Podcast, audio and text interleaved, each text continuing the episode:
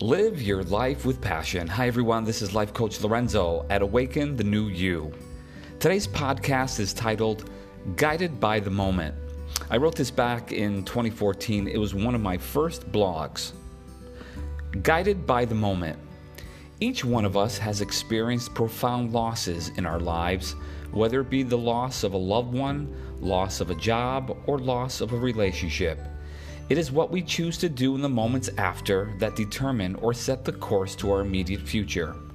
The clarity which you experience after the pain of loss is a gift. Our life's map is once again unfolded before us. The direction for us to take is not clear, nor is it highlighted, but the opportunity for a new beginning is there. Some people like to use the phrase the defining moment. I like to refer to them as bookmarks along our life's journey, experiences and moments that have guided us through to this moment.